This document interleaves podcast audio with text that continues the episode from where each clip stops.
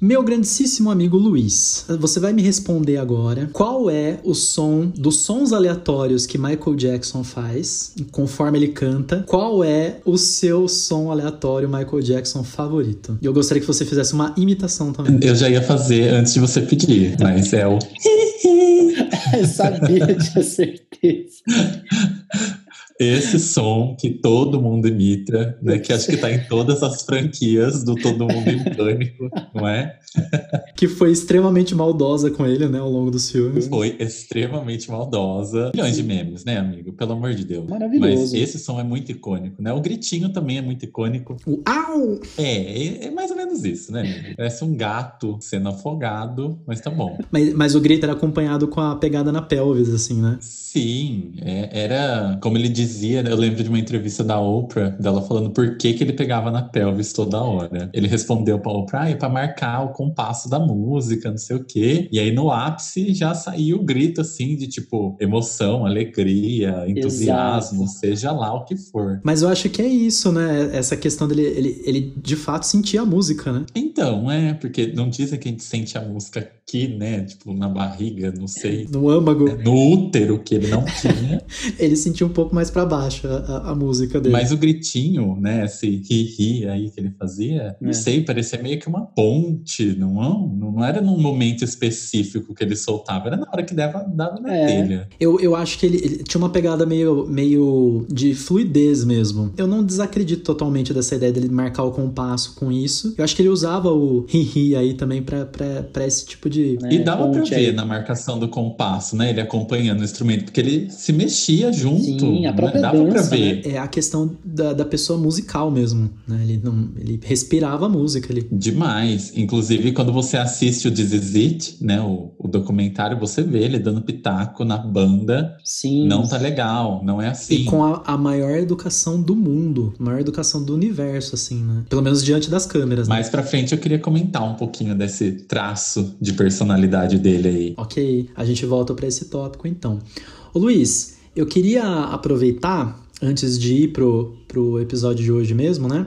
Queria fazer alguns agradecimentos aqui. Primeiro eu queria agradecer no geral a galera que ouviu o primeiro episódio, conhecidos e desconhecidos que ouviram, né? Mas alguns a gente não sabe quem são. A princípio, né? Os nossos amigos, os nossos conhecidos que a gente espalhou a boa nova, né? De que a gente ia lançar o primeiro episódio do podcast. O retorno foi muito legal, o retorno foi muito importante pra gente também, pra moldar algumas coisas pra esse episódio de hoje que a gente tá, né, gravando aqui. Queria agradecer bastante o feedback do Rodrigo, que também faz podcast, eu já comentei sobre isso no episódio anterior. Ele falou de vários detalhes importantes da nossa conversa, e aí a gente vai tentar aplicar aqui hoje para modelar melhor nosso estilo. Algumas amigas também que deram um suporte muito importante, um feedback bem legal, como a Jéssica, como a Alice, que falaram coisas bem legais, perguntaram bastante também, ficaram curiosos para saber como que se faz um podcast. E o mais engraçado foi, nossa, vocês estão no Spotify, como assim? Vocês são famosos agora, né?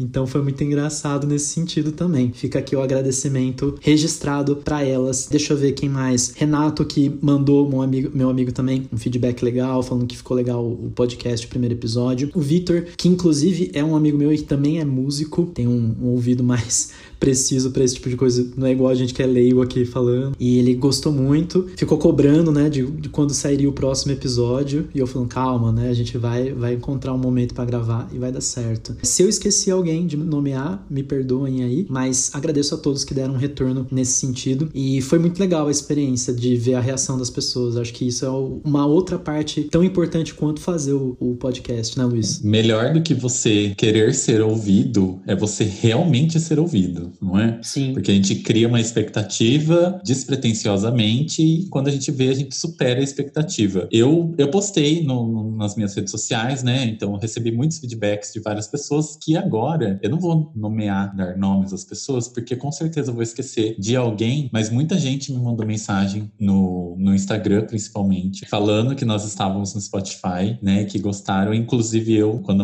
eu mandei link pelo Spotify, porque eu não tenho a plataforma da Apple e eu outras coisas. Mas eu recebi muitas mensagens legais, principalmente porque tava tratando de Madonna, né? Hoje, inclusive, eu tava falando com a minha cunhada que a gente ia gravar o episódio e eu falei que a gente ia falar de Michael Jackson. Ela falou assim, mas você não sabe nada de Michael Jackson, você só fala de Madonna, Cher, não sei o quê. Pera lá, né? É um pouquinho mais do que só isso. Então você está aqui pra provar que você também entende de Michael Jackson. Mas eu agradeço a todos, conhecidos e desconhecidos, que estão ouvindo a gente, inclusive fora do Brasil, né? Somos internacionais, transcontinentais. Pois é, olha só, né? A hora que eu vi lá a estatística, eu falei, caramba, a gente, né? Nós fomos ouvidos na Irlanda e nos Estados Unidos. Não sei se a pessoa deu play no lugar errado, mas registrou ali pelo menos as estatísticas. Se alguém de fato ouviu e gostou, a gente fica super feliz, de qualquer maneira. Muito agradecido. Você que está aí do outro lado ouvindo a gente e curtiu o primeiro episódio, ou se você chegou nesse episódio, caiu aqui aleatoriamente, nós somos o Podreplay, podcast voltado para música, seja ela qual for, de qual gênero for. A nossa ideia aqui é conversar sobre um álbum específico de um artista, seja ele nacional ou internacional, e falar sobre isso, que é, aqui a ideia é falar sobre música, sobre tudo relacionado às nossas experiências, a essas músicas tão importantes pra gente e que provavelmente pra uma galera que está aí mundo afora ouvindo também. Hoje a gente vai seguir a nossa ideia de passar pela linhagem da nobreza do pop, né, Luiz? Exatamente. Saímos da rainha e vamos pro rei do pop, não é? Hoje nós vamos conversar um pouquinho sobre o Michael Jackson nesse nosso episódio do Pod Replay de hoje. E eu acho que vai ser um episódio que vai agradar muita gente, não? Porque quem não é fã do Michael Jackson atualmente, provavelmente já foi ou já passou um bom tempo da vida ouvindo, não é mesmo? Exato. Principalmente quem viveu uma parte dos anos 80 ou principalmente os anos 90, com certeza ouviu falar e ouviu músicas do Michael Jackson. Com certeza. Se não nos anos 90, pelo menos na era póstuma, quando ele teve um boom, não é? Que todo mundo voltou a ouvir Michael Jackson. Com certeza, alguma coisa aí conhece. Com certeza. E hoje, né, como o Luiz comentou aí com a gente, nós vamos falar sobre Thriller. Não tem como falar sobre Michael Jackson sem, em algum momento, citar Thriller, né? O grande sucesso da carreira e que, de alguma forma, acabou se tornando o nêmesis dele, né? Porque nem ele conseguiu atingir o Thriller depois do Thriller. Foi uma coisa que foi tão boa que ele demorava, né, pra lançar álbum, não só o álbum que vem depois do Thriller, Bad, depois outro e outro. Ele não demorava que nem os artistas em geral, né? Demora 1, 2 anos, ele demorava 4. E hohoje em dia, quando alguém demora 4 anos pra lançar um álbum, eu já falo, ixi, teve um período de hiato. E na verdade, não era bem o hiato, né? Ele tava arquitetando muito bem o que ele ia fazer pra tentar ser melhor. Lançou coisas boas, mas não sei se tão icônicas quanto o Thriller foi, não é? O Thriller foi, ele não foi apenas um álbum, foi um acontecimento, né? Aquela coisa histórica, né? Não ficou apenas na música. E é isso. Então, hoje, sejam muito bem-vindos ao nosso segundo episódio do Pod Replay, falando sobre o rei do pop, Michael Jackson, e seu Thriller. Meu nome é Everton Mera. E eu sou Luiz Rabazzi. E esse é o Pod Replay.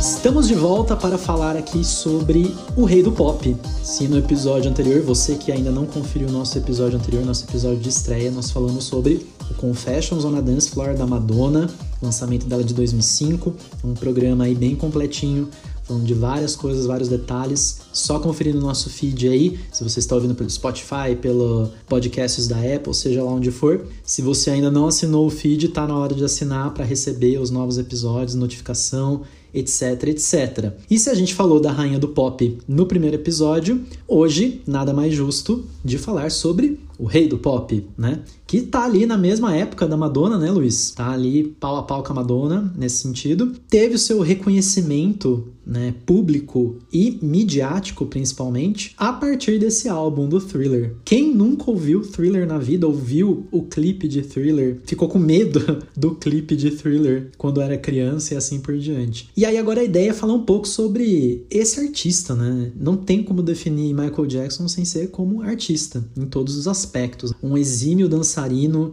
um exímio cantor, músico, compositor, enfim, né? Um pacote completo ali, é o combo completo de artista, né? Luiz, conta pra gente como foi seu primeiro contato aí com a música do MJ, como que foi a sua reação, qual era o contexto, como que você desembocou nesse furacão que é Michael Jackson? Então, comigo foi mais ou menos na mesma época da Madonna, quem ouviu o primeiro episódio. O Michael Jackson eu conheci primeiro, em 91, quando saiu Dangerous, já tava surgindo por aí o filme do Moonwalker, e eu tinha um jogo dele do Master System que era o Moonwalker também. Aquela coisa tosquíssima. Era um jogo tosquíssimo, mas que eu amava, né? E eu já conhecia as músicas do Bad, lógico, já ouvia alguma coisinha ou outra, mas quando saiu o Dangerous, eu e um primo meu, nós compramos um cassete do Dangerous e a gente ouvia ele de ponta cabeça. Todas as músicas, assim, nessa época a gente não tinha muita consciência de single, né? Então a gente ouvia todas as músicas, assim, indefinidamente. Pra mim, todas eram singles, na verdade. Então quando a gente ouvia, assim, insanamente, a gente acabou se tornando fã do Michael Jackson. Confesso que eu não via muitos vídeos da era Dangerous. Eu acho que eu conheci, provavelmente, o vídeo que eu mais lembro é de Black and White. Icônico. Né? Da era Dangerous. Icônico, com certeza. E depois a gente foi fazendo aquele trabalho de recolha, não é? Vamos ver o que tem pra trás. Como eu frisei aqui, eu já conhecia o Bad, já conhecia a Billie Jean, já conhecia essas músicas classiconas e com certeza já conhecia o Thriller. Mas até chegar no álbum foi um caminho árduo, né? Eu não tinha muito acesso às coisas daquela época, mas eu já gostava muito do Michael Jackson, era aquela coisa... Eu não sei, polêmicas à parte, né, amigo? Que não tem como a gente não falar da parte polêmica dele. Sim. Ele era muito cativante com as crianças. Não sei o que acontecia, mas todo mundo, desde uma pessoa muito velha até uma criança, a gente criava, assim, um amor, uma paixão incrível, porque ele era mesmo uma pessoa extremamente cativante, uma pessoa extremamente sorridente, uma pessoa, assim, não dá pra explicar, né? Era uma coisa que ele conseguia atrair a atenção de todo mundo, fosse no trabalho dele, fosse da maneira pessoal, nas entrevistas, na imagem. Eu não sei o que tinha, mas todo mundo criava um encantamento por esse homem. E eu não fui diferente, né? Eu amava o Michael Jackson, eu queria tudo dele, eu queria ser o Michael Jackson, como todas as crianças, inclusive eu e meu primo. E aí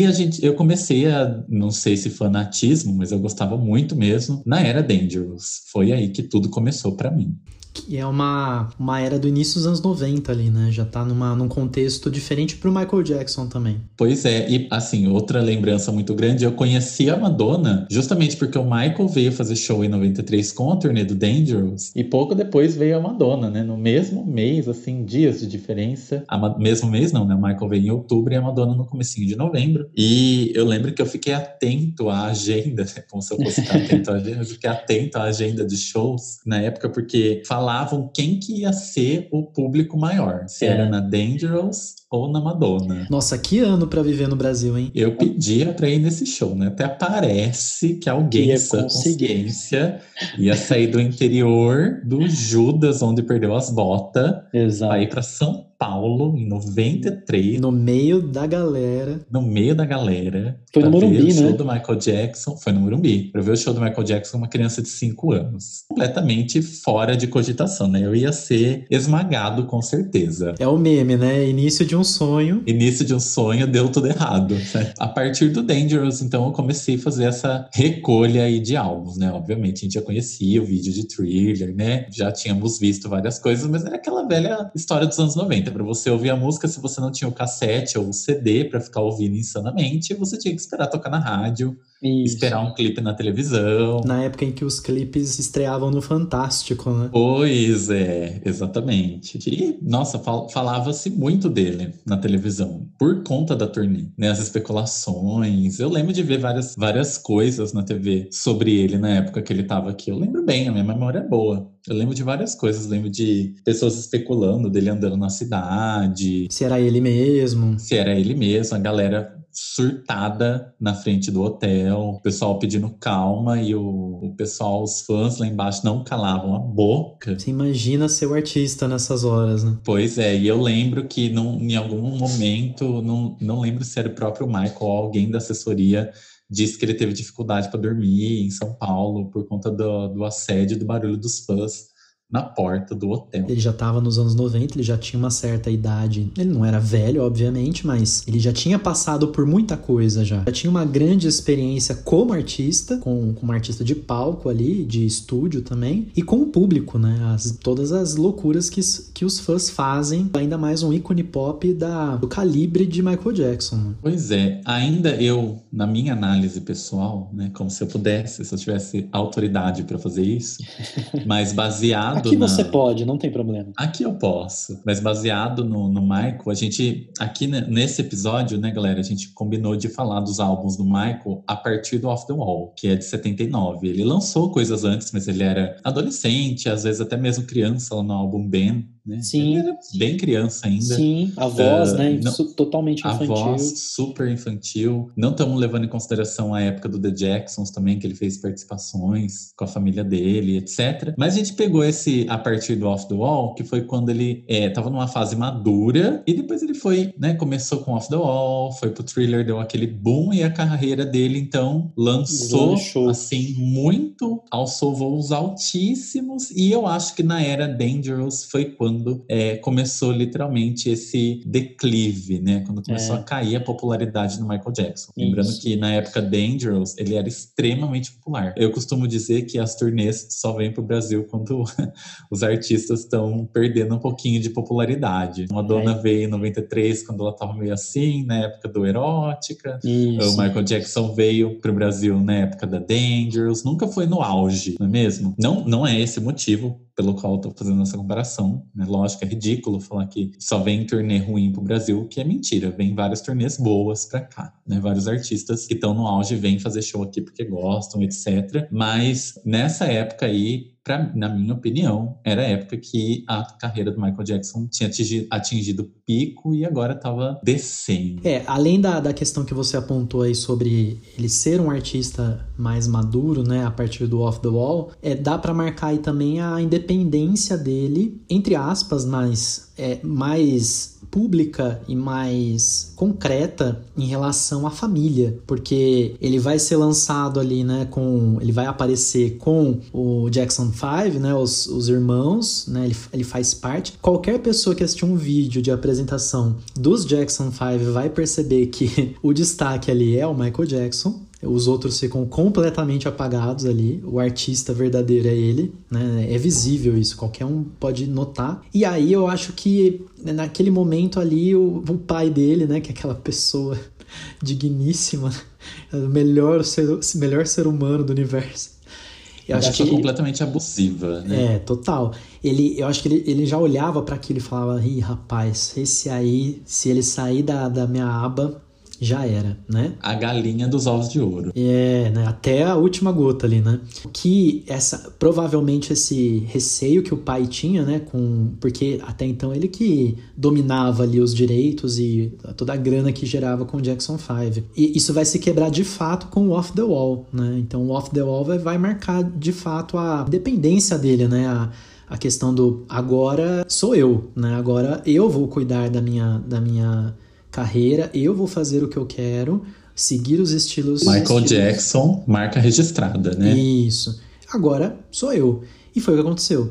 Só que o ápice ainda não era o Off The Wall, porque o que vai acontecer? Vai ter uma recepção ok, os críticos gostaram, foi bem recebido nesse sentido, a galera tava curtindo. Mas, gente, Off The Wall é um álbum de disco music. Ele se tornou atemporal por conta de Michael Jackson, mas o som dele é marcado. O som dele envelhece no sentido de gênero, digamos assim. Ele ainda, se você colocar o Off The Wall pra ouvir hoje, Don't Stop To Get Enough, dá ainda um impacto grande. Com certeza vai conseguir novos fãs, provavelmente. Mas é diferente do Thriller. O Thriller é uma coisa que supera a barreira de tempo. O Off The Wall, o Michael, ele foi muito sagaz, não é? Porque, infelizmente, quando lançou Off The Wall em 79, era literalmente a última gota da disco music. Sim. Se a gente pegar a disco music 60 e 70, por exemplo, comparando com os outros artistas, né? A Donna Summer também começou a perder força né, era disco aí em 79, só que ela fez algumas adaptações na carreira dela, mas não foi uma adaptação tão maluca, diferente, que se você ouviu Off the Wall e depois ouviu o Thriller, eles não têm uma sonoridade muito parecida, né? São dois álbuns completamente díspares, então o Michael Jackson ele foi muito inteligente, ele percebeu que a disco music estava em declive ali e já cortou 100%, porque ele viu que já tinha dado o que tinha que dar, né? Já tinha acabado, já tava mais de 20 anos aí, disco music literalmente fervendo a pista de dança. Eu acho que um outro grande álbum que vai nessa linha que você tá falando aí, né, Luiz, de marcar o fim da era disco, né, principalmente nos Estados Unidos, mas esse não é um lançamento dos Estados Unidos, mas teve alcance mundial, é o Voulez-Vous do ABBA, que também saiu em 79 e tem uma pegada disco. O próximo álbum do ABBA não vai ser isso, eles também já vão entender que, ó, já era, né, não vamos ficar nessa que a gente vai morrer como artista aqui pro mundo. Veja, por exemplo, aqui falar da Cher, né, a Cher, ela é uma também, tipo, David Bowie, ela também era uma espécie de camaleão também. Sim. Ela fez álbuns na era disco, né, em 79, se eu não estou enganado, em 79 é quando veio Take Me Home, fez muito sucesso, e depois, no comecinho dos anos 80, veio Prisoner, que foi até cancelado, porque o álbum foi um fracasso. Cancelado pela gravadora e não pelos fãs, né? Exato, pela gravadora. E a gravadora era aquela Casablanca, a mesma da Donna Summer, a gravadora que só lança discos, né? Disco, igual a Kylie. Exato. Foi cancelado, né? E a Cher, o engraçado da Cher é que ela resolveu insistir, né? E o Prisoner realmente é um álbum que eu gosto, mas foi um álbum que teve um single só e realmente flopou. É. Né? Flopou, foram pouquíssimas prensagens. Quem tem, quem não tem, não vai ter. É assim que funciona. Ainda mais com Cher, né? É, e é um disco que ninguém faz questão de ter, assim, né? Quem é muito fã da Cher. Agora o Michael, não, né? O Off the Wall é um disco que as pessoas fazem questão de ter em casa. Sim. Porque, como você pontuou aí, ele é o início de uma era, né? Ele marca o fim de uma era para a música, mas marca o início de uma era, assim, brilhante para o Michael, né? Foi uma boa maneira, uma boa porta de entrada para começar um Thriller. Inclusive, Luiz, uma coisa interessante que é legal a gente destacar, ele lança o Off the Wall em 79, e aí ele percebe, né, que a recepção é boa, é ok, porque ele já era um artista não totalmente consolidado, mas ele tinha uma visibilidade relevante ali para a época, para a idade dele, né, no final dos anos 70 ali, início dos 80, e aí vai acontecer uma coisa bem peculiar, né, e triste, triste e interessante ao mesmo tempo, que ele tinha essa vontade de ser reconhecido na mídia como artista, né? De ter, por exemplo, uma entrevista em algum lugar de renome, pra a galera entender mesmo que, olha, agora sou eu, Michael Jackson, e não sou mais Jackson 5, não sou mais aquele que é tutelado pelo pai musicalmente, nesse sentido, né? E aí, o que vai acontecer? Em 1980, a revista Rolling Stone, ela recusa a proposta de fazer uma entrevista com ele e essa entrevista ser entrevista de capa. Então, ter ele exposto na capa da revista, ter uma entrevista com ele. E aí ele vai dar uma declaração na época sobre isso, né? Em uma determinada entrevista vão perguntar pra ele o que você achou da recusa e, né, qual foi sua reação em relação à recusa aí da Rolling Stone, né? E ele vai dizer o seguinte, ele vai dizer: já me falaram diversas vezes que pessoas negras nas capas não vendem revistas. Aguardem. Um belo dia, essas revistas vão me implorar por uma entrevista. E aí eu talvez dê a elas uma entrevista. Ou não. Ou não. Enquanto você falava, eu queria comentar já sobre essa questão do Michael Jackson ser negro, não é? A visibilidade, principalmente nessa época aí, né, onde ainda havia o preconceito, ainda existia de uma maneira, e sempre existiu, existe até hoje. Sim. Mas com certeza a informação chegava de uma maneira diferente como ela chega hoje, né? As pessoas, elas são informadas desde muito cedo sobre vários tipos de preconceito, né? Seja étnico, seja todos os tipos de preconceito, não? Sim.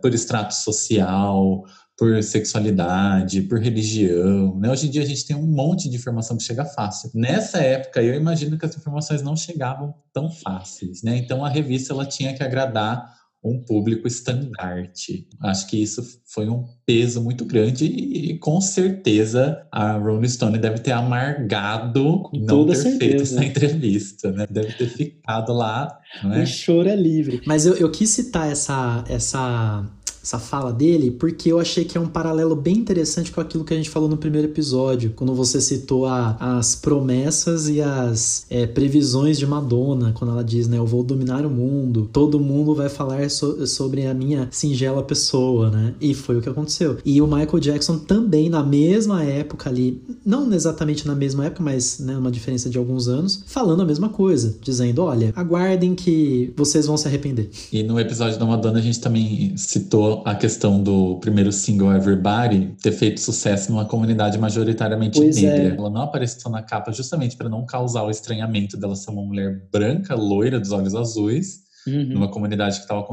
consumindo uma música, né, era bem separatista. Uns anos antes, né, o Michael, essa questão aí dele ser negro e não agradar o outro lado da moeda. Sim. Olha só. Um rumo... O mundo não gira, ele capota, não é mesmo? Como diz o meme, tá capotando. Uma outra questão importante aí é que isso é reconhecidamente, é um fato mesmo, ele depois do Off the Wall, né, antes do Thriller ali, daquilo que viria a ser o Thriller depois, ele sentia a necessidade de se provar como um grande artista. Não necessariamente como um artista pop, porque essa não era a intenção mesmo, mas ele dizia assim... Eu quero ser conhecido em todos os lugares. Eu quero lançar um disco em que cada música vai ser matador. O negócio vai vir pra arrasar mesmo, né? Pisotear. E você sabe que enquanto você comenta isso, com certeza isso foi um calcanhar de Aquiles pra ele, né?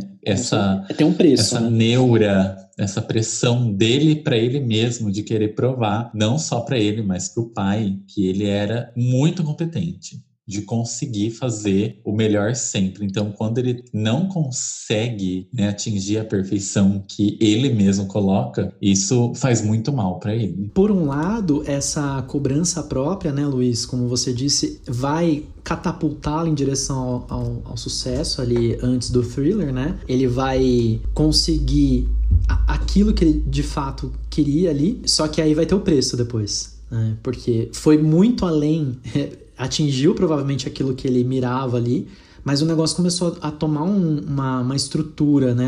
Ficou tudo tão megalomaníaco que aí o preço vai vir cobrar em forma de neura mesmo, como você disse, né? De eu preciso fazer um Thriller 2 agora. Eu preciso fazer um Thriller 2, eu preciso repetir o sucesso. Eu costumo, quando eu falo da Britney, eu costumo falar que ela é uma daquelas pessoas estilo Marilyn Monroe. Ela era amaldiçoada pela fama, né? Sim. Ela é amaldiçoada pela fama. E o Michael também foi uma pessoa que foi amaldiçoada pela fama. Assim como vários outros artistas também foram amaldiçoados pela fama, né? A fama vê como uma coisa tóxica, destruidora de vida. E eu acho que o Michael foi muito, ao mesmo tempo que ele foi muito, como que, nossa gente, tô com a palavra em espanhol, bendecido. Ai, não sei, ele foi muito abençoado. Ai, meu Deus, me desculpa. Ai, desculpa, pessoas... eu sou tão bilíngue, gente, Luciana Gimenez aqui. Eu sou muito bilíngue, tá, gente? Sou poliglota, troglodita. Mas ele foi muito abençoado. Gente, por que eu esqueci essa palavra? A palavra é boba. Não ele sei. Foi muito abençoado pela fama e, ao mesmo tempo, muito amaldiçoado. Sim. Né? Coitado. Eu acho que é até irônico, né? Essa fala dele em relação ao Rolling Stone, do tipo, um dia as revistas vão querer falar sobre mim. E aí, rapaz, falaram mesmo, além da conta. Até aquela entrevista da Oprah, né? A Oprah sendo uma apresentadora negra, assim, com uma power popularidade. Sim. Entrevistando o Michael Jackson, tipo, deixando um programa inteiro. Eu não lembro de ter visto outro especial da Oprah, nem em casos especiais tipo a Beyoncé. Eu acho que o que ela fez com ele nesses moldes aí, acho que ela só repetiu com a J.K. Rowling, com a autora dos Harry Potter. Que ela foi até Edimburgo, no hotel, pra falar com ela. Foi um programa inteiro. Mas com cantores, assim, eu não lembro também no mesmo nível. O Michael, ela foi na casa, foi pro Rancho Neverland. Ela conheceu partes do rancho lá que que se tem algum registro TV é por conta do programa dela. Ninguém tem acesso. Foi essa via de mão dupla também, porque a Oprah ganhou muito com isso, né? Ela vai ser a primeira apresentadora e primeiro programa que vai ter acesso aos detalhes daquilo que era tudo muito especulativo ali em relação ao Neverland, né? E ela fazendo umas perguntas muito capciosas, né? Do tipo, você é virgem? Cara, como de pau. Assim, cara? Você é virgem, Michael Jackson. Demais. Pra você ver que mesmo ela querendo enaltecer a comunidade, ao mesmo tempo ela tava querendo polemizar, né? Completamente. Nessa época aí a Oprah tava no nível da Márcia Goldschmidt, né? Total, gente. Cuidado com o meu cenário. Mas enfim, eu acho que assim, falar da persona, do artista, da pessoa também, Michael Jackson, é um assunto que não tem fim. Enquanto eu tava pensando aqui no que falar no episódio, né, nesse primeiro bloco, eu tava falando da queda, né, na carreira dele na era Dangerous, por conta de todas aquelas acusações, né, de abuso sexual infantil, entre outras coisas, não, que assolaram a carreira do Michael, foram mesmo colocando empecilhos, né, apagando aquela imagem de bom moço, né, de super artista. Eu, inclusive, na minha época de Michael Jackson, eu deixei de ser fã de Michael Jackson uma época porque as pessoas começavam a impedir a gente de ver, né? Eu que era criança, eu tive um impedimento até de ouvir as músicas por conta dessas acusações. E eu não sei, eu acho que isso foi uma reação meio natural de algumas pessoas deixarem de ser fã dele, assim, por um momento, mas na hora que ele volta, bateu o desespero. Porque na era do History, eu lembro que bateu o desespero. Eu fiquei um tempão sem ouvir, mas depois bateu aquele desespero, né? Eu quero tudo isso de volta, apesar dos pesares. Recentemente, aquele documentário do Leaving Neverland, da HBO, você chegou a assistir? Não assisti. E nem pretendo. Então, é um documentário, em nenhum momento eles falam mal. Isso que é engraçado. Todas as referências ao Michael, que ele era uma pessoa doce, uma pessoa pura, uma pessoa de um coração imenso, que estava disposto a ajudar todo mundo, mesmo quando ele estava, assim, com merda até o pescoço, né? Eu acho que ele não deve ter tido extremo problema financeiro, mas ele perdeu, com certeza, muita grana e ele não estava mais esbanjando dinheiro como antigamente, não? Porque o cara tinha zoológico, né? Quem tem um zoológico é um parque de diversão em casa, né? A Xuxa e o Michael Jackson. Muito bem. E aí, a Xuxa, né? E ele com certeza teve problemas financeiros e etc. Mas a imagem que as pessoas passam dele é que ele era realmente um homem, assim, de um caráter inquestionável. Só que vinham essas acusações, né? Que com certeza são acusações, assim, gravíssimas. Não tem nem o que discutir, né? Uma acusação dessas, as pessoas já criam uma aversão, sim, assim, quase imediata, né? Uma coisa inaceitável, uma coisa que talvez não deva nem ir para julgamento, né? É uma coisa que causa muita revolta. Os meninos lá do documentário falam, e eles são bem convincentes. Só que você percebe que ao mesmo tempo que eles estão fazendo, tem uma certa... puxo que leva eles pra trás. Eles estão falando mal, mas não estão falando mal. Dá pra perceber que é uma coisa midiática, sabe? E quem conhece é incrível, né? Pouco que eu, assim, convivi com a carreira do Michael Jackson, né? Eu não consigo comprar essa história, entendeu? É uma história muito estranha e é como a gente estava falando, é uma maldição da fama, né? As pessoas querem tirar proveito, as pessoas querem escalar, literalmente, né? Aproveitar de tudo que ele podia oferecer. E ele realmente oferecia material, as coisas, né? Ele oferecia, ele era uma pessoa muito aberta, muito acessível, ele abraçava as pessoas, ele era muito humanizado. Então muitas pessoas se aproximavam dele por interesse, e aí já começa a criação das fanfics, não é? Exato. Todo mundo querendo, mesmo numa situação grave dessa, querendo falar, olha, comigo também, não é? Enfim, eu acho que quem gosta mesmo defende. Eu já fui extremamente criticado aí por várias pessoas, vários amigos meus, por defender o Michael Jackson com unhas e dentes, né, gente? E eu continuo defendendo, não quero saber.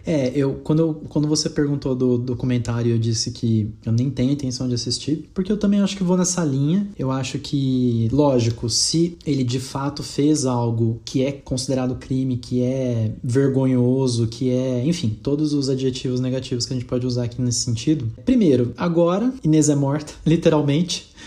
literalmente, não adianta mais ficar chafurdando isso. Pode adiantar pra família, se elas querem mais, né, dinheiro, né, enfim, né, sei lá o que, que falar sobre isso, mas na época, né, as especulações, todos os aproveitamentos, né, da mídia em relação a essas histórias, e é como você disse, né, Luiz, a gente não sabe o limite ali, o que de fato aconteceu e o que é fanfic, e o que foi criado pela mídia em cima disso, porque a mídia é aquela coisa, ela vai te destruir, e aí depois que você morre, ah, é porque ele era uma pessoa humanitária, era um coitado, as vendas aumentaram, isso é a prova de que ele era um artista. Bom, então se ele era um artista, por que vocês não apoiaram antes? E por que vocês não divulgaram dessa maneira do tipo, se aconteceu alguma coisa, isso fica a cargo da polícia investigar e determinar se ele é culpado ou não. A justiça vai dar conta disso. Não, vamos transformar num circo, porque vai dar dinheiro, vai dar audiência e acabou. Os tabloides, né? Essa mídia norte-americana vende muita fofoca. É toda uma indústria que se sustenta por isso, né? Parece que, em vez de diminuir, parece que aumenta essa indústria da fofoca. Né? Ainda mais agora com todos os artistas em Instagram da vida, né? Expondo, não que seja de fato a intimidade deles, mas tá ali, né, exposto de alguma maneira, né? Então eu fico imaginando isso, né?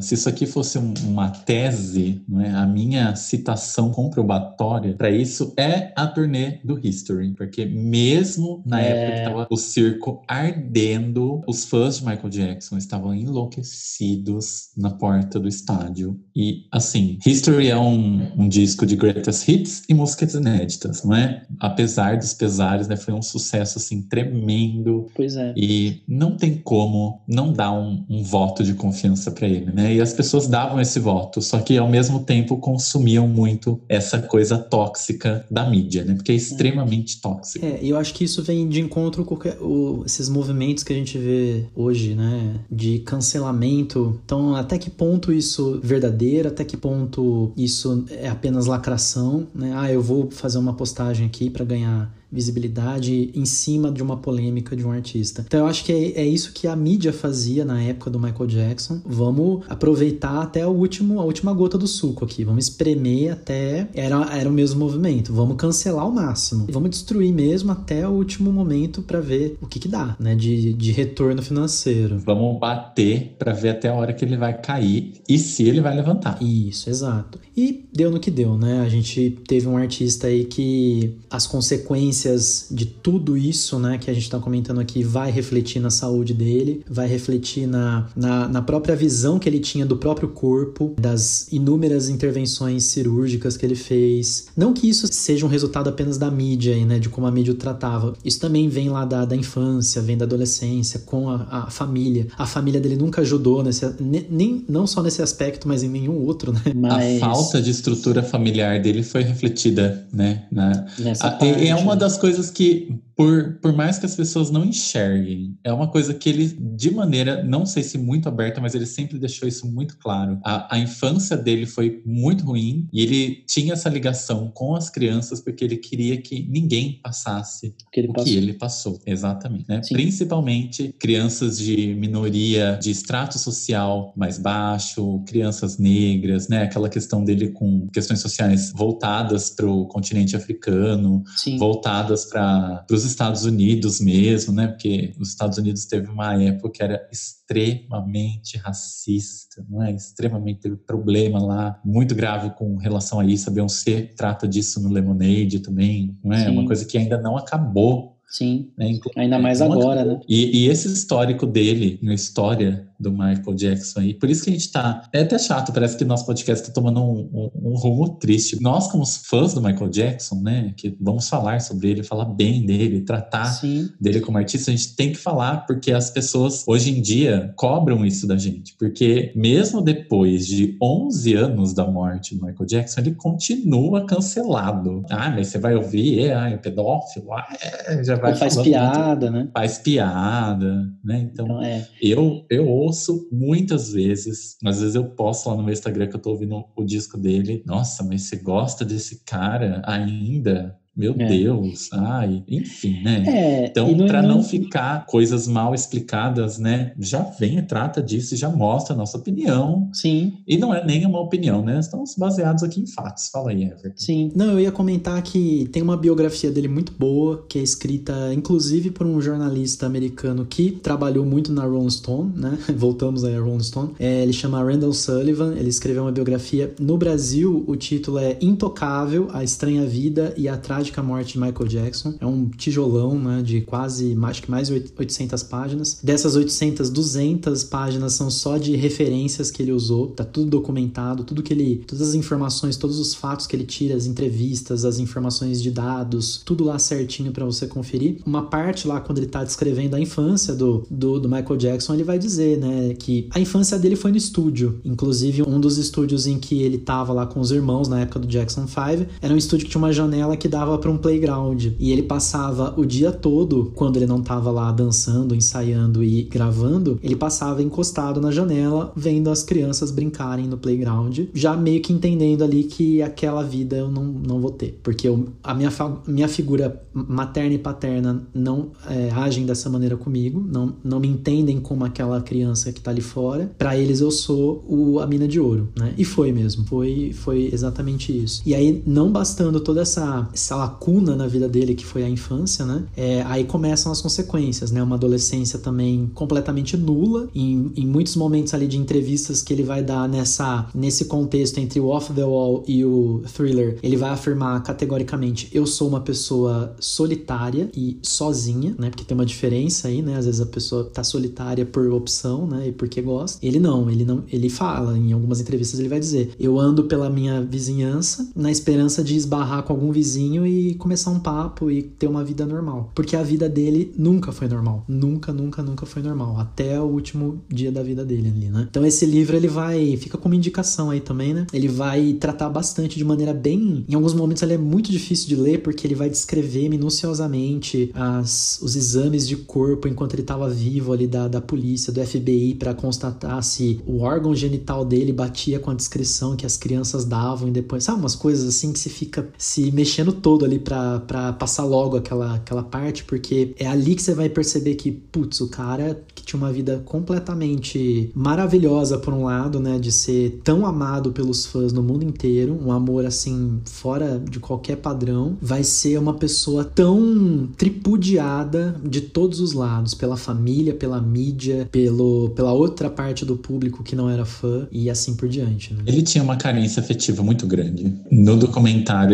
ele fala, né, o pessoal descreve que o Michael Jackson pedia pra dormir na casa dos outros, né? Tipo, oi, posso dormir na sua casa hoje? Pois é, né? Você imagina. Pois é, como... extremamente. Tanta gente em volta dele, ao mesmo tempo tão sozinho. Sim. Né? Então, acho que essa aproximação dele com as crianças era pela pureza e pela falta de interesse. Eu acho que era aquela ideia de tentar viver uma época que não existiu, né? Eu preciso experimentar essa sensação de infância, né? E tanto que, aquilo que a gente já falou aqui, né? Você tem um parque de diversões na sua casa, com cinema, com... Né? O que isso quer dizer? Michael Jackson, Peter Pan. Tudo isso em volta aí. Maravilha! Nós vamos encerrar esse bloco aqui agora. Quando a gente voltar, falaremos aí sim sobre a grande obra, né, musical da discografia de Michael Jackson, a Bíblia de Michael Jackson, chamada Thriller. Não saia daí, a gente volta rapidinho.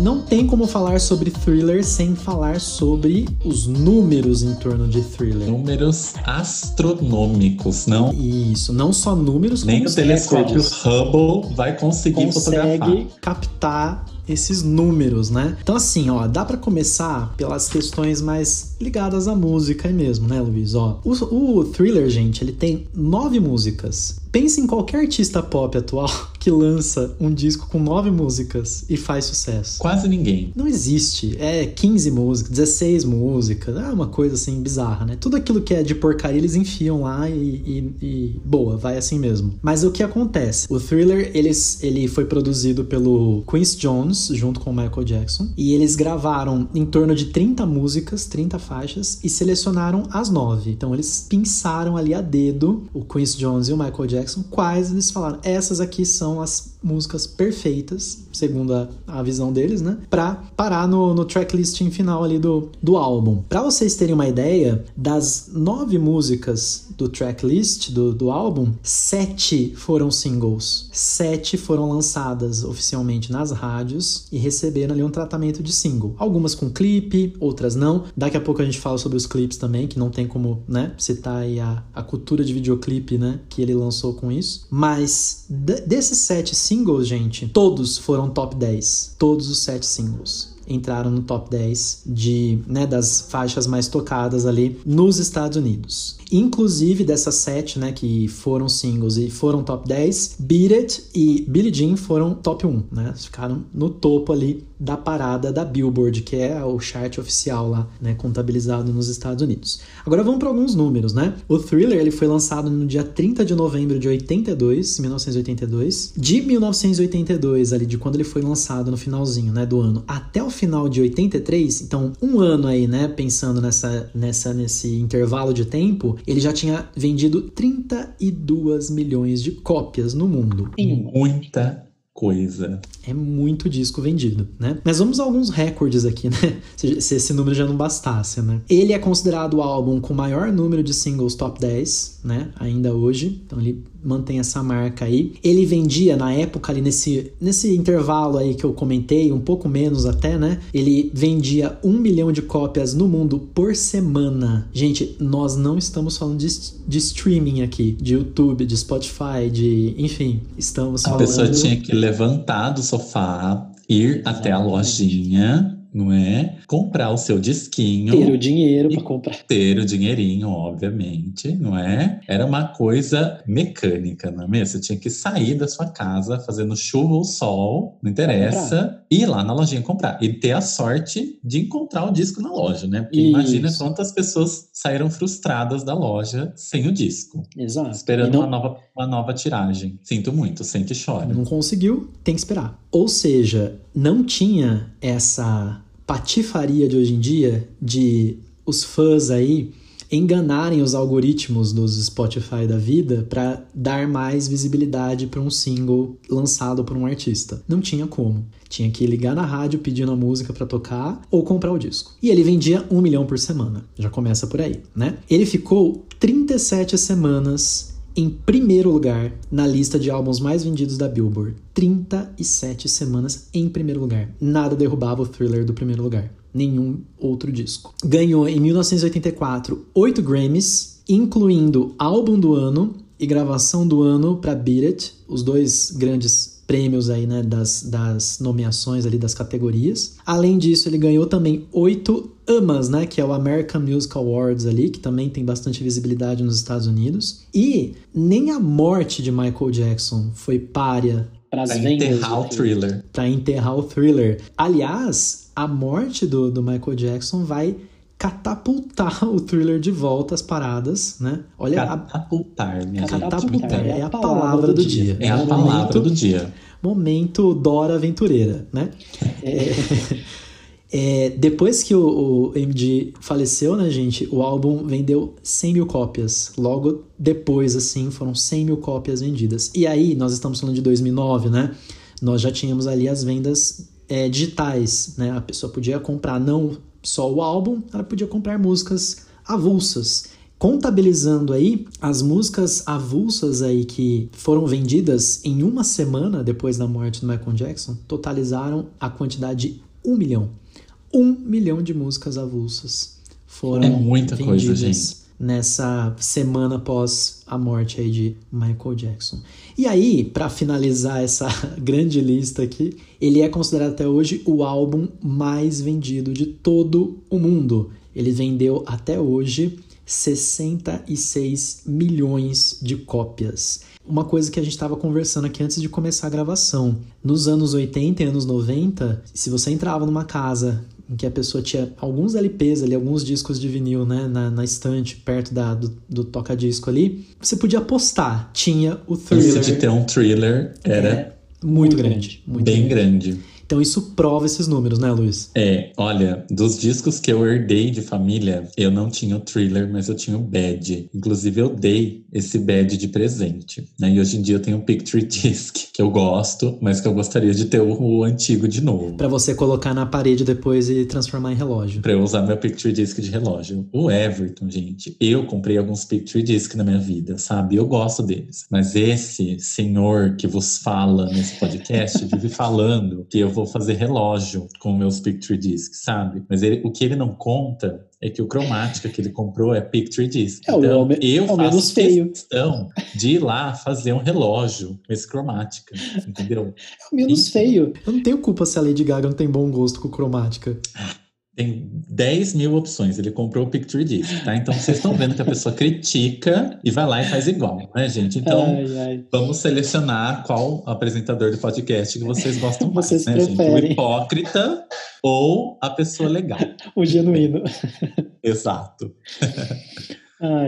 Enfim, gente, muito disco vendido, né? Agora a gente pensa na produção desse álbum, né? Nas tiragens, porque fazer 1 milhão por semana, minha gente, a gravadora deve ter prensado vinil até umas horas, não é? Uhum. Com certeza ele deve ter sido lançado no formato LP, cassete. E nos anos 80, 82 já não era popular o CD ainda, né? Provavelmente não. Tava mais pro final ali, né? Mas depois, com certeza, saíram tiragens de CD e as pessoas que já tinham o disco em vinil provavelmente quiseram comprar a versão digital. Com toda certeza. Né? Todo mundo comprou, porque a tecnologia vai avançando e você vai se adaptando, não é mesmo? Sim. Hoje em dia que a gente já tem tudo, né? Eu, por exemplo, não tenho nenhum CD do Michael. Eu tinha, em CD, eu tinha só o... Não era nem o Dangerous. O Dangerous eu tinha em cassete. O History, eu tinha aquele CD que era um negoção grossão, né? A caixa era dupla, né? Uma caixa dupla, bem alta, porque ela vinha com um livreto dentro. E eu não tenho mais esse CD, gente. Eu não sei onde está. E olha... que eu guardo uns CDs do Arco da Velha aqui na minha casa, e eu não tenho esse. Eu cheguei a ter... Eu comprei o Thriller e o Bad em CD logo que eu tava na faculdade, lá pra 2010, 2011, e eu comprei aquelas edições especiais que vem com... As faixas... Não o Thriller... Não é o Thriller comemorativo. Comemorativo, não é esse. Que é com aquele com a Will.i.am, a Fergie. Sim, ai que piada. Que é um mico, né? Mico, né, gente? Ai, desculpa, fãs de Will.i.am me cancelem, mas é um mico.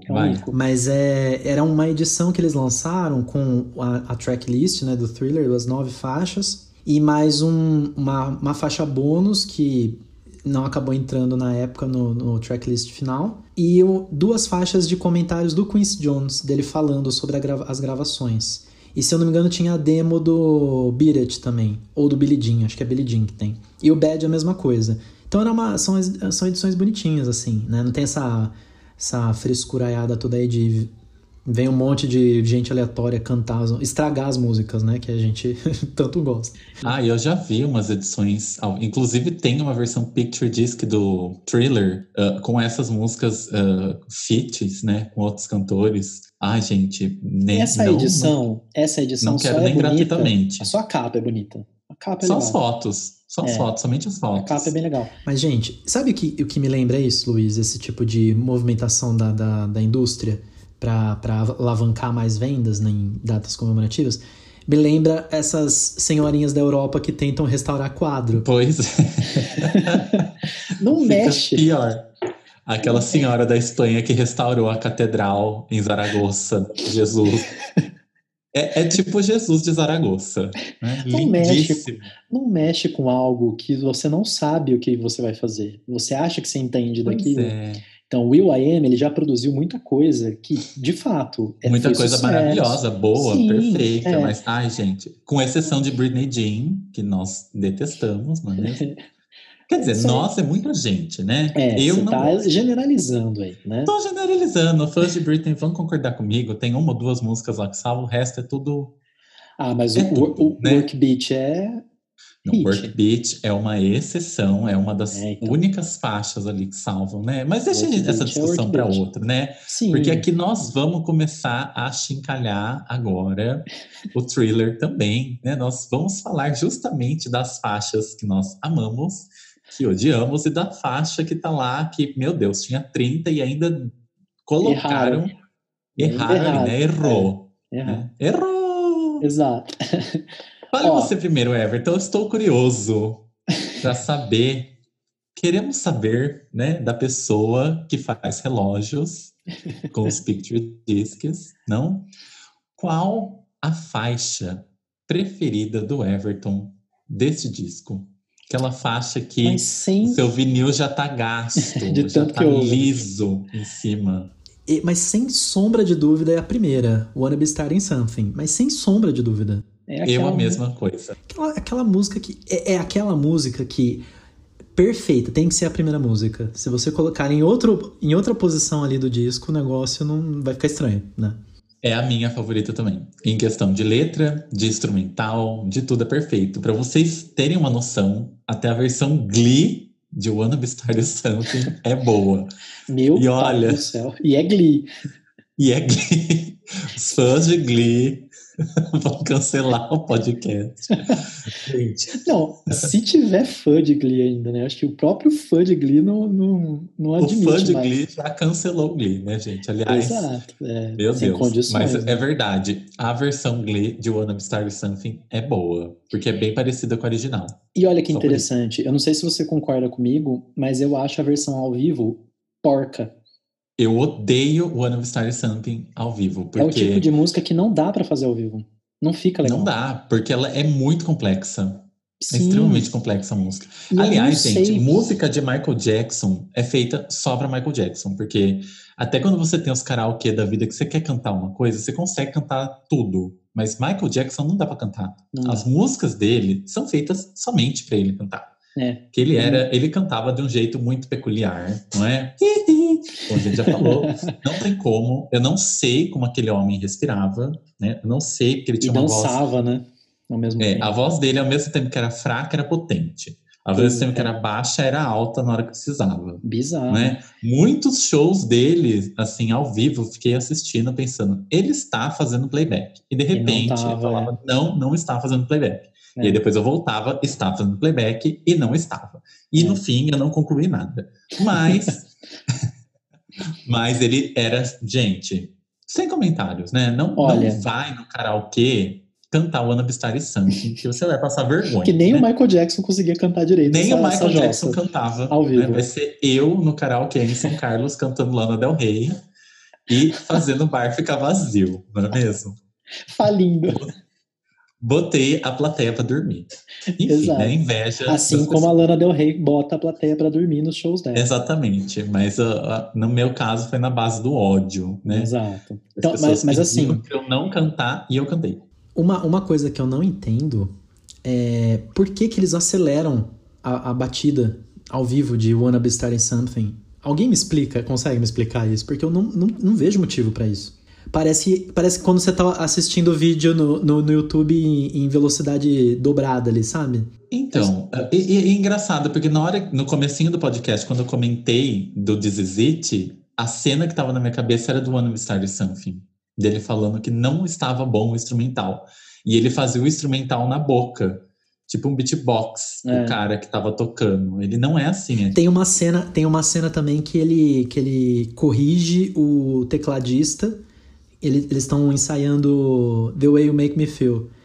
E é o comecinho lá com o teclado. Ah, é verdade. Eu não sei, obviamente, né, reproduzir isso, mas... Ele não, fala... foi muito igual. Eu achei que você tinha colocado uma música na MP3.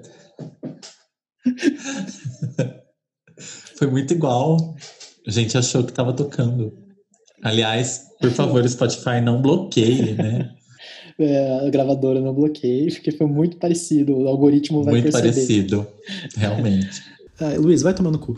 Então, esse comecinho ele fala assim, você pode tocar um pouquinho mais espaçado, porque os meus fãs, eles merecem ouvir do jeito que tá no estúdio, na versão de estúdio. E eu assim, caralho, como que ele percebeu? Nossa, mas você tá brava, né? Exato. E com a maior elegância. E ele fala, né, eu tô criticando, mas é por amor, né? O Michael Jackson foi a primeira Inês Brasil que a gente teve, né? Que era tudo em nome do amor. Enfim. Não, o cara era uma pessoa tão, tão educada, tão doce, tão meiga, que era aquela coisa que dá raiva. Não é? Era melhor ele ter xingado. Sei lá, e dar um tapa na cara dele e falar assim, corta essa. Isso, né? Não vem com esse papinho pra cima de mim. Não vem com esse papinho que é por amor, porque eu tô vendo o seu tom de ironia. Exato. Né? Então, eu acho que Wanna Be Starting Something você falou da letra, por exemplo, né? Vai ser uma das primeiras letras que ele vai falar dessa questão de... Estão inventando histórias, estão falando de coisas aí, estão aumentando o conto. Toma cuidado com isso, que as pessoas vão aumentar as coisas e vão enfiar a faca nas suas costas. E como você comentou, é maravilhosa e é a primeira, né? Então, quando você vai, põe o seu CDzinho, põe a sua fita, põe o seu disco pra tocar, assim, sem conhecer, imagina. Nossa. A sensação. Eu não lembro como que foi a primeira vez que eu ouvi o Ana do Sartre. Eu lembro. Ter essa lembrança, mas as pessoas quando ouviram pela primeira vez, né, quando tipo, não tinha um vazamento de álbum, né? Você fica obcecado. Você põe lá, põe o play no CD e de repente começa a tocar um bagulho desse, você fica, Senhor. E aí, o que eu achei muito engraçado depois, porque eu descobri a discografia do Michael Jackson mesmo, lógico, você nasce, você já sabe quem é Michael Jackson, não tem como, né, até as gerações mais novas, mas... Foi aquele movimento assim, tipo... deixa eu ouvir mesmo, né? Desde o primeiro disco e tal. Quando eu ouvi a primeira vez o Wanna Be Starting Something, eu fiquei assim...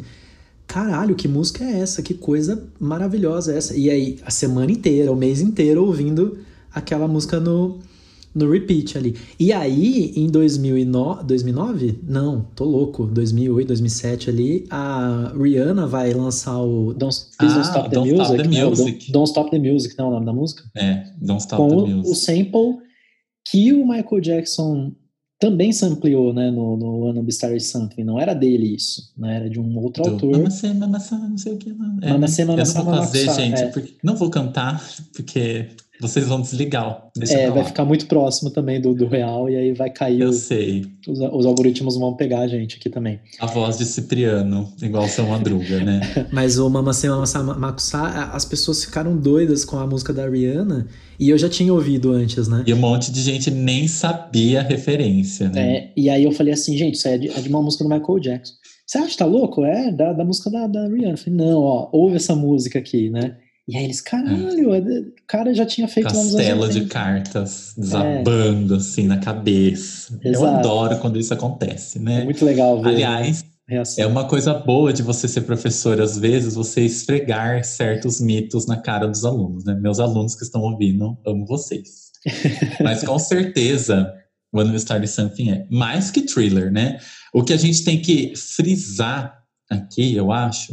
essa questão do Thriller ser icônico na indústria fonográfica, ou seja, de quando você coloca lá e ouve o material, Sim. mas também na indústria dos vídeos, né? Sim. E lógico que antes de Michael Jackson já existiam os videoclipes, né, gente? Não vamos ser nem tonto de falar uma besteira grossa dessa. Mas o que acontece é que ele revolucionou o mercado de videoclipes, né? Quem já viu a versão inteira do Thriller é um curta-metragem. É um curta. Tem história, tem uma narrativa. Tem uma narrativa. Isso começou com o Michael Jackson, então ele foi revolucionário nisso, foi revolucionário nas coreos, né? Coreografia. Quantos flash mobs existe, você coloca a palavra flash mob, com certeza a sugestão depois vai ser Thriller. Sim. Porque eu acho que foi a coisa que mais teve flash mob nesse planeta, foi com a música Thriller. A ponto, eu não sei se você chegou a jogar, acho que sim, né, Luiz, o Crash Bandicoot no PlayStation. Sim, ele dança. Ele dança o Thriller, você deixa ele paradinho lá, ele para, ele joga ioiô, né, ele se enrola no ioiô, depois ele começa a dançar a coreografia do Thriller. Para vocês terem uma noção da abrangência do Michael Jackson. Não, no Shrek, um monte de... Várias pessoas fazem o Moonwalker, né? Várias Sim. pessoas, vários personagens. Então, eu tava assistindo na casa da minha sogra esses dias o Baby TV, que só fica nesse canal lá. E um dos ursinhos bonitinhos lá tava dançando, fazendo Moonwalker. E o Oni, Michael Jackson. Entendi. E o ano da produção do desenho é 2019. Ou então, seja, não tem ainda a galera tá nessa. Faz parte da cultura pop e vai ser eterno. Faz parte. Faz parte, né, gente? E várias outras coisas que ele traz também depois, né? Passos icônicos, tanto o Moonwalker que vem depois, não é? Tanto a coreografia inteira do Thriller... Quanto o Smooth Criminal, aquele segredo do sapato, né, no tijão, aquela puladinha com a ponta dos pés. Nossa, muita coisa, não? É. Meu Deus. Eu se eu fizer essa puladinha com os pés aí, eu tenho uma fratura exposta, né? Não precisa nem fazer o pulo, já tem antes mesmo, só de pensar já causa. Imagina. Eu não vou nem tentar, né, gente? Porque vai ficar muito igual e eu vou ser processado. Bom, ó, uma coisa que eu queria apontar aqui, eu tava pensando antes mesmo da gente gravar, é que se tem alguém aí ouvindo a gente que gosta de um artista chamado Bruno Mars, você vai ouvir, você tem o dever, se você não ouviu ainda, você tem o dever de ouvir Baby Mine, desse disco, e o PYT, que é Pretty Young Thing, essas duas faixas. Se você ouvir essas duas faixas, você vai entender por que Bruno Mars existe. E por que ele faz o que ele faz. Inclusive, na hora que você falou de Wanna Be Starting Something, tem duas músicas do Thriller que eu amo muito, né? Que é P.Y.T.E., né? Pretty Young Thing, e Wanna Be Starting Something.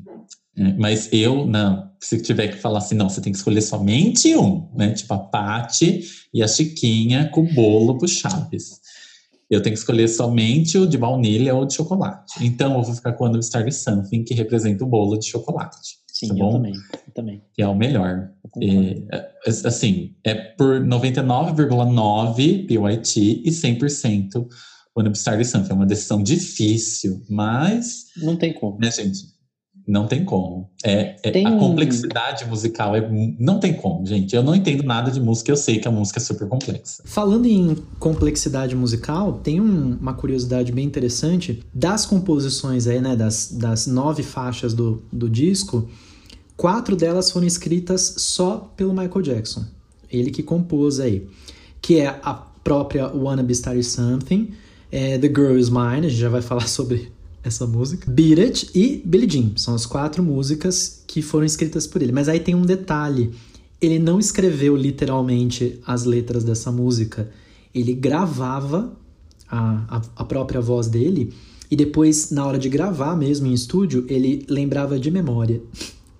Então, assim, se você não se sentir um lixo ainda hoje, este é o momento de você se sentir um lixinho. Um saquinho de lixo, né? Um lixo hospitalar, tóxico, né? Não porque, dá pra reaproveitar. Luiz, tenta imaginar você tentar lembrar de cabeça a ordem dos versos de Wanna Be Starting Something. Olha, se você me perguntar o que eu almocei, eu vou errar, porque eu não lembro. Mas olha, eu queria comparar com o Michael Jackson, né, gente? Eu sei que eu tô quase lá, mas é uma dificuldade que as pessoas têm, né? Esse processo de escrever algo, você sentar e se deparar com uma página em branco, a nossa cabeça parece que as ideias somem. E acho que é um movimento que todo mundo tem, né? Quando você está lá arquitetando, por exemplo, uma história, uma redação, qualquer coisa, tem muitas ideias na sua cabeça fervilhando. Na hora que você senta na frente do papel, parece que some. Ou até escreve, mas o resultado é totalmente oposto. Não fica igual. E é uma atitude muito inteligente, porque todo mundo pensa, nossa, eu vou começar a gravar ou escrever na hora que as ideias vêm, mas nunca ninguém faz isso. Pelo medo de errar e dar tudo não funcionar. Então você ter um gravadorzinho lá, você ir falando, nossa, é uma maneira de você fazer um backup mesmo. Sim. Não? É que nem análise de sonho, né? Levantou, já escreve o que você sonhou. Porque daí 2 minutos você esquece. Exato. Ô, Luiz, vou aproveitar aqui que a gente tá falando das faixas, né? De algumas coisas. E... agora, vamos deixar oficial aqui o negócio, né? Vamos fazer o nosso primeiro quadro oficial, que já estava meio que ali embrionário no primeiro episódio, mas agora a gente vai lançar de vez isso, chamado Lado A e Lado B. Então, o que o Luiz vai fazer, depois eu vou fazer também. Ele vai indicar uma música, lado A, que é a pessoa que nunca ouviu Thriller na vida. Ah, me indica uma música. Tá, eu vou te indicar essa.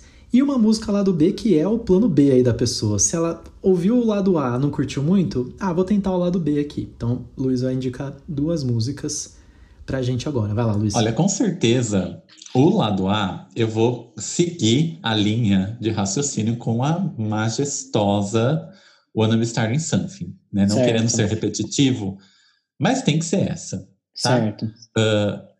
Lado B, ou Thriller também, tá? Thriller por conta do título, por conta do vídeo, né? Que não adianta indicar, que com certeza você vai chegar nesse álbum, você já vai ter escutado o Thriller.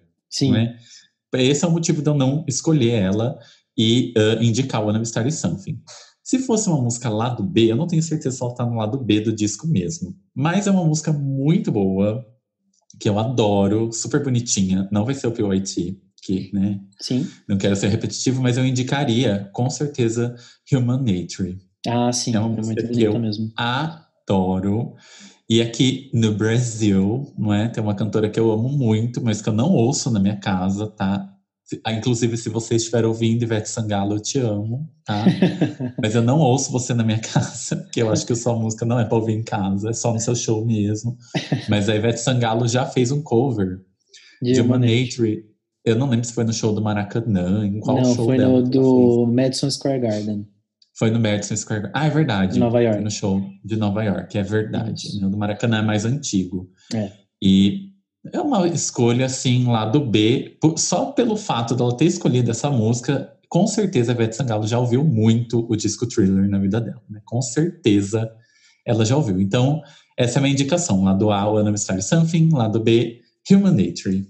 Maravilha. E você, meu caríssimo? Eu vou seguir a mesma ideia que você e não vou me repetir aqui para também dar uma possibilidade aí para quem quiser. A minha indicação lado A aí, não necessariamente ela tá no lado A, né? Não precisa estar no lado A literal do disco, mas se você quer iniciar o Thriller e não vai ser por Wanna Be Starting Something, não vai ser pela primeira faixa aí, eu indico a Beat It, que é também um hit assim, sem medidas, né? Uma musicaço. Eu lembro que no final do ano passado, eu fui pra São Paulo, a gente foi pra uma baladinha e tocou Beat It.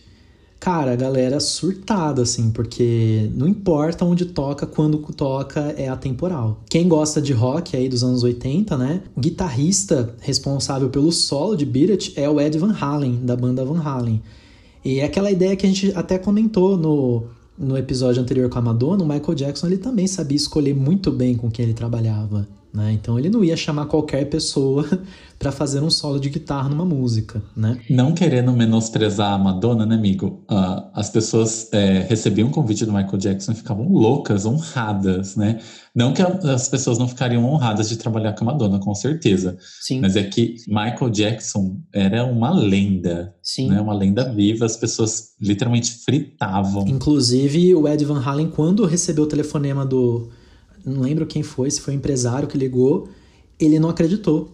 Ele achou que era trote, ele falou, como assim, Michael Jackson tá me ligando? Quer que eu toque um solo de guitarra numa música dele? Não é possível. E demorou pra ficha cair, e aí ele foi, de fato era isso mesmo, e gravou. E tem outros músicos envolvidos aí em outras faixas, tanto na composição quanto no arranjo, que são os músicos da banda também muito famosa nos anos 80, a Toto, né? Que tem o grande single lá, o Africa, né? Então, se você nunca ouviu Toto na vida, comece por Africa, que é a mais famosa. E eles vão ser responsáveis por vários detalhes aí no Thriller também. Então, ele trabalhou com muita gente extremamente competente. Então, minha indicação lá do A é Beat It, se você nunca ouviu Beat It na vida, né? E se você ouviu, ouça de novo, né? Não vai fazer mal algum, né? Muito pelo contrário. E a minha indicação lado B, e eu acredito que essa é bem lado B mesmo, apesar de não estar no lado B do disco, é a Baby Be Mine. Baby Be Mine é uma música assim, sabe aquela música que te dá uma felicidade no coração, que você fala, que gostosinho isso aqui, né? Tem um sintetizador ali de fundo, assim, é muito fofinha essa música. E, repetindo, Bruno Mars não existiria sem essa música, o estilo dele pelo menos não existiria sem essa música. É muito bonitinha, então ouça também Baby Mine. E agora, Luiz, a gente tá se vendo aqui pela videochamada, vocês não estão vendo a cara que o Luiz tá fazendo de felicidade. Eu já tô amolando a faca na bicicleta aqui. Ele já sabe o que eu vou falar, ele tá quase, né, surtando ali do outro lado. Assim como a gente falou aqui, né, das indicações, né, de músicas, né, e olha que se no Confessions, no episódio anterior, já era difícil, com 12 músicas ali, né, pra escolher, né, Luiz? Músicas Nossa, legais. Imagina com 9, né? Imagina tirar com... suco de pedra aqui. Sim, 9 músicas, né? Agora nós vamos pro nosso segundo quadro maravilhoso aqui, intitulado de maneira muito lúdica de O que essa música está fazendo aqui? Exatamente. Neste disco, né? O que tá fazendo aqui essa música? Antes, eu gostaria de frisar que eu tenho 2 opções, mas uma com certeza é a campeã, né, que nós já conversamos Sim. sobre isso previamente. Eu só vou salvar a penúltima, uma né, das músicas, hein? Por conta do feat, né, que é uma pessoa extremamente icônica que está aí, não é mesmo? E detalhe, então, primeiro feat da carreira do Michael Jackson. Exatamente, foi um feat assim que eu não sei, eu acho que o Paul McCartney, ele já trabalhou com muita gente, mas eu não sei com quantas pessoas ele fez feat. Mas eu acho que esse feat do Michael Jackson, com certeza, deve ter sido o ápice da vida dele, não é? Porque, pelo amor de Deus, juntou 2 lendas aí em uma música só, não é mesmo? Mas a minha música, do que, né, que literalmente é a que eu paro o disco, né? Quando toca The Girl Is Mine, eu viro o olho assim, mas para aquela questão de preguiça, né? De levantar, pular a faixa do vinil, que eu só ouço no vinil o Thriller, eu deixo tocar, né? Eu falo assim, deixa ela ser tocar, feliz. Deixa, né? Só para dar um ibopezinho. Mas aqui eu paro, que é, meu Deus, que música chata, é a última faixa. Inclusive, né, olha só, piadas à parte, começa com um boom e termina com uma faixa muito ruim pra mim, que é The Lady in My Life. Eu não curto essa música. Eu acho que eu ouvi pouquíssimas vezes, depois a gente pode até conferir os números no Spotify, com certeza ela deve ter pouquíssimas reproduções. Porque, que música X, gente, não gosto, tá bom? E é isso aí, a gente só não causa... É incrível como que uma...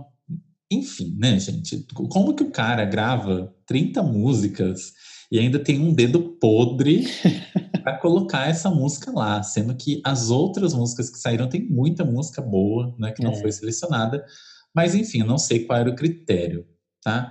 Para fechar, literalmente a gente tinha que fechar com chave de ouro esse disco, e aí vem... Enfim, né, Everton? Comenta você, qual que é a sua? Olha, como a gente tinha conversado antes também, a gente coincidiu nisso, né? A gente concordou nisso, né? Pra mim, se eu tivesse que escolher 2 músicas nesse aspecto, também seria The Girl Is Mine, com o Paul McCartney aí, e The Lady in My Life. Mas assim, vou dar um contexto aqui antes pra justificar a minha escolha, de por que eu escolho The Girl Is Mine e não The Lady in My Life. Eu fui formado musicalmente no aspecto assim de saber como um álbum funciona, qual é a estrutura de um álbum e tal, com a discografia da Madonna. Falei isso no episódio anterior, de que eu descobri a Madonna em 2005 com Confessions, e aí passei a procurar mais sobre a artista, e eu comecei a perceber um padrão de que as últimas músicas de um álbum pop geralmente são aquelas músicas mais calmas, ou às vezes é uma balada... Pra ir esfriando, né? Pra despedir mesmo, né? Pra mim, The Lady in My Life, ela cumpre esse requisito no Thriller. Se a gente pensar que é um mega álbum pop, etc. Ela tem essa... Ela jamais começaria por The Lady in My Life, por exemplo. Seria a coisa mais broxante do universo. Nossa, ela estar na última posição ali, nesse sentido, ok pra mim. Eu acho que... Ganha um ponto no quesito lógica. Isso, exato. Então, se das outras 30 músicas que eles tinham... Das outras 29, no caso, que eles tinham ali gravado... das 20 que ficaram de fora, né? Sem ser as 9 do álbum. Dessas 20... Nenhuma foi tão boa o suficiente pra substituir The Lady in My Life. Ela pelo menos cumpre esse requisito. Então, ok, pra mim, beleza. Eu gosto dela, eu acho assim... Não é a melhor música do álbum, mas ok, tá? Tem uma lógica e eu consigo aceitar essa lógica, pelo menos. Agora, gente, The Girl Is Mine musicalmente falando, ela é uma delícia de ouvir também. Então, se eu pegar um instrumental pra ouvir dessa música... Não. Ou você detona, ou você defende. Você está quebrando o ritual do quadro. Tá bem. É uma bosta essa música. Por que é uma bosta? Eu ia falar isso depois. Porque ela existe, não é? Porque ela é, assim como a I Love New York do Confessions, que a gente falou no episódio anterior. Deus me livre, né, gente? The Girl's Mine é uma música constrangedora. É uma música que... A letra é ruim. Eu coloco a mão na cara, assim, eu fico Chico Xavier, eu fico... Ai, passa logo, sabe? E a música que antecede Thriller, né? É uma música, assim, show de depressão. Pois a letra é uma letra não muito boa, não é? É uma coisa e o jeito cafona. Que o Michael e o Paul McCartney interagem, tipo, oh, it's mine! Aí ele fica, no, it's yours! Sabe, tipo, a música só tá lá porque é o Paul McCartney, gente. Exato. Que tinha que colocar o nome dele no álbum. Não que o Michael precise, né? Mas dá uma certa credibilidade, né? Um ex-Beatle. Então, oi. E o mais legal... E o Paul McCartney, não que ele deixou de ser, mas ele era extremamente popular como carreira solo nos anos 80, né? Então, tava dentro de um contexto muito importante nesse sentido. Mas o mais legal é que depois o Michael vai dar uma rasteira, tipo... homérica no Paul McCartney, comprando todos os direitos autorais, é verdade, eu tinha esquecido disso. Então, eu tinha esquecido disso, é verdade. A rasteira que ele dá no Paul McCartney depois é assim, né, maravilhosa, né? Porque é verdade. Enfim, né, ele tinha o dinheiro, o que ele fez? Ele foi lá e comprou o catálogo dos Beatles, apenas, né? É uma coisa do dia a dia, né, do mesmo jeito que você vai lá no mercado comprar uma lata de salsicha, né? Ele compra. O Michael Jackson compra a história dos Beatles, né? E paga à vista para você parar, né, de ser tonto. Muito bem. Então, assim, eu escolho The Girl's Mind por isso. Não dá. E você pontuou bem aí, Luiz. Vem antes do Thriller, que é puta merda, né? Enfim, fica aí. Eu não tinha pensado a sua explicação, a gente conversou, gente, antes desse podcast, mas você vê que a coisa toma rumos diferentes, porque a explicação da sequência lógica do terminar com uma música ler, beleza. Sim. Né? Mas é que assim, que as duas, não sei, as duas músicas são muito ruins, eu não gosto de nenhuma das duas, né? Eu não quero colocar uma na frente da outra. O que salva pra mim The Girl's Mine é literalmente o feat. Eu acho que ela só não está no último lugar, porque eu acho que eles devem ter pensado, puxa, chamar o Paul McCartney para colocar ele na última faixa também é uma sacanagem. Então não coloca nem na primeira nem na última, coloca na 3, que não está nem no, né, no finalzinho, está ainda lá no pódio. Né? Inclusive foi o primeiro single lançado. Então a divulgação do álbum começou com The Girl's Mine, por causa do Paul McCartney apenas, né? E aí, tem a música, tem o feat contrário, né? Tem a música do Paul McCartney com o Michael Jackson, que é 666. Boa. Sim. Essa é boa. E, ou seja, o Paul McCartney, ele manja, ele sabe. A melhor vai pro meu álbum, né? Então, né, se a gente for pensar 9, tira 2, sobra 7, né? Tá certo? Eu não sou bom de matemática. Tá tem certo. 7 músicas incríveis e 2 músicas de procedência duvidosa, né? Mas, enfim... não tem o que discutir, né, gente? A gente perdoa todas elas, porque elas estão dentro da Bíblia, né? Então, sim. Thriller é uma Bíblia, não é mesmo? Thriller é a minha religião, depois do Blackout e do In The Zone e de toda a discografia da Britney, tirando o Britney Jean, lógico, né? Já vamos conversar disso num outro momento. Mas só para finalizar essa parte de discos do Michael, né? A gente estava pensando aqui, isso foi uma discussão, já que a gente estava falando de Michael Jackson, agora só meio off-topic, já que a gente já concluiu assim, o grosso. Falando da discografia, nós decidimos então começar a partir do Off The Wall, não é? Para ser o lançamento, e depois do History, né? Que foi o álbum Greatest Hits do Michael, depois daquele declive que a gente comentou, por causa de todas as acusações, etc., né? Continuou ainda a situação se arrastando até os anos 2000. Veio o álbum Invincible, que é um álbum legal, tá ali, né? Mas não tanto. Tá aí, né, gente? Foi o último álbum, assim, real oficial dele. E depois vem aquele álbum de 2010, o Michael, Michael, né, como diz. Esse álbum é completamente dispensável, na minha opinião. Luiz, eu nunca ouvi esse álbum. Eu já ouvi. Tem, assim, gente, tem, eu ouço porque eu sou, assim, lunático, né? Eu gosto, tem aquela Hollywood Tonight, eu acho, nesse álbum, né? Ai, gente, rola umas especulações aí de que as músicas que estão lá talvez não teriam sido feitas com a voz do Michael. É. Né, que, foi gravado, o que não falta por aí é a gente imitando o Michael Jackson, né? Inclusive vocês, que eu ia falar agora. Inclusive eu. Mas, em compensação, o Escape de 2014 é fabuloso. Escape é bom.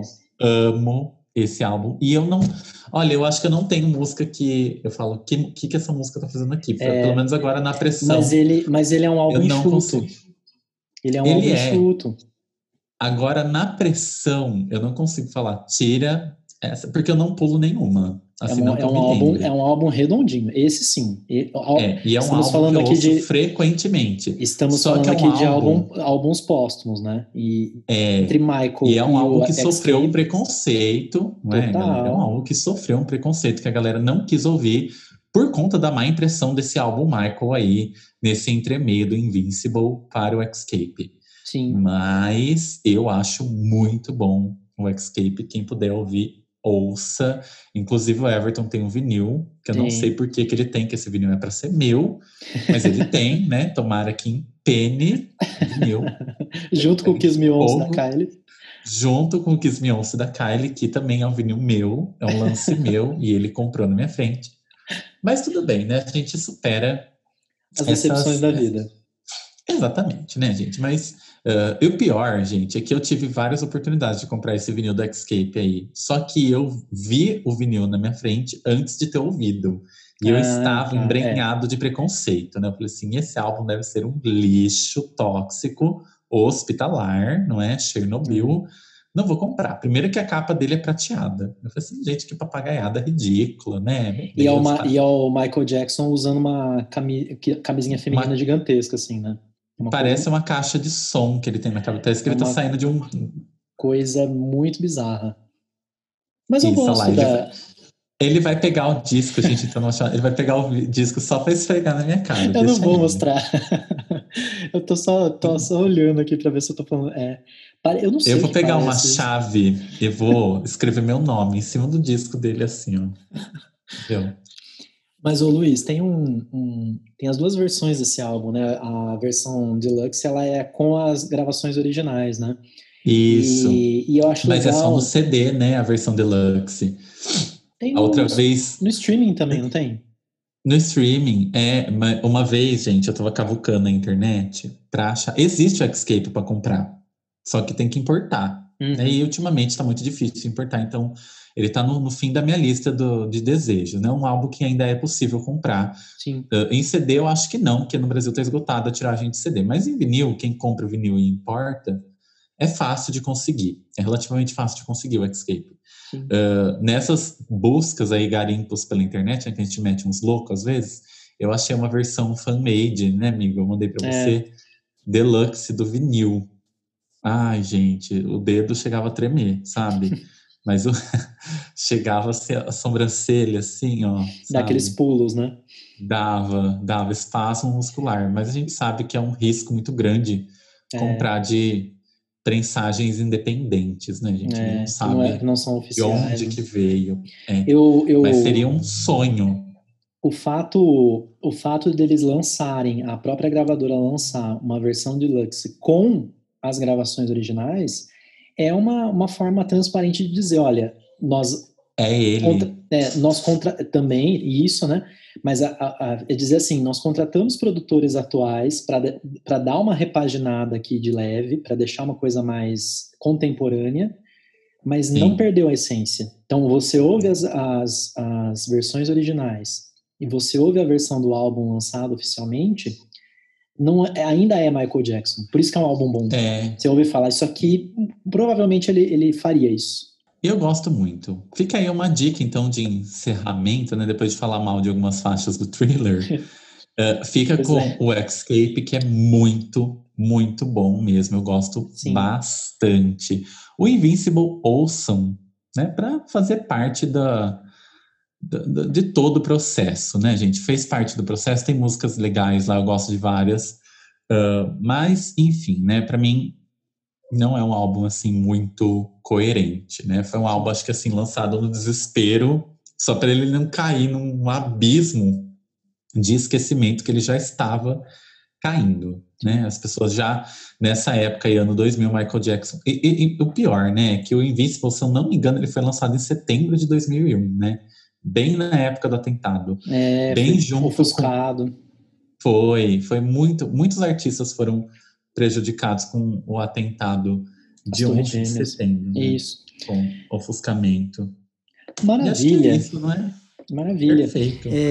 Antes da gente se despedir aqui, eu queria, inclusive, pegar uma sugestão aqui que foi enviada pelo Vitor, meu amigo, que eu agradeci no início, ver se o Luiz topa a ideia aqui também, de a cada episódio que a gente lançar, né, a gente, quem ouviu o primeiro episódio, quem está ouvindo neste momento esse episódio, percebeu que a gente comenta sobre o disco escolhido, né, pro tema do podcast do dia, mas a gente fala muito dos arredores ali, né? A gente fala da discografia no geral, fala de algumas músicas específicas, de outros álbuns do artista.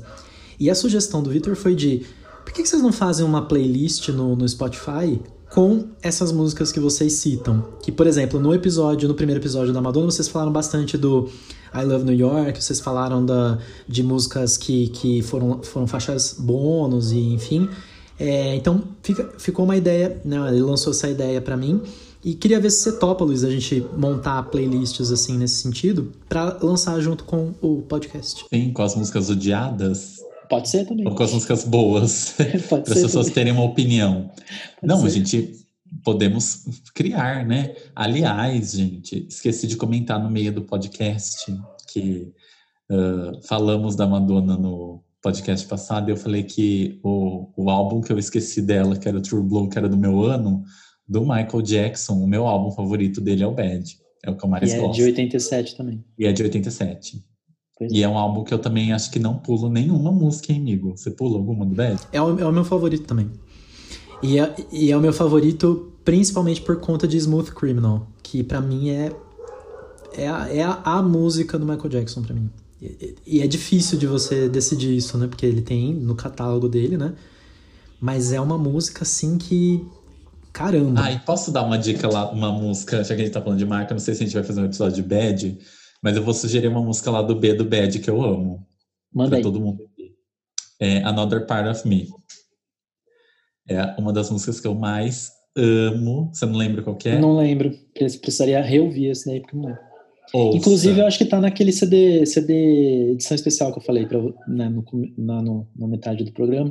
Deve ter essa música lá, se eu não me engano. Uma versão demo. Nossa, amo. Eu ouvia muito essa música, gente, na época do meu vinil, há muito tempo atrás. Né? Muito tempo não, né? Porque eu sou jovenzinho. Mas há algum tempo atrás eu ouvia bastante.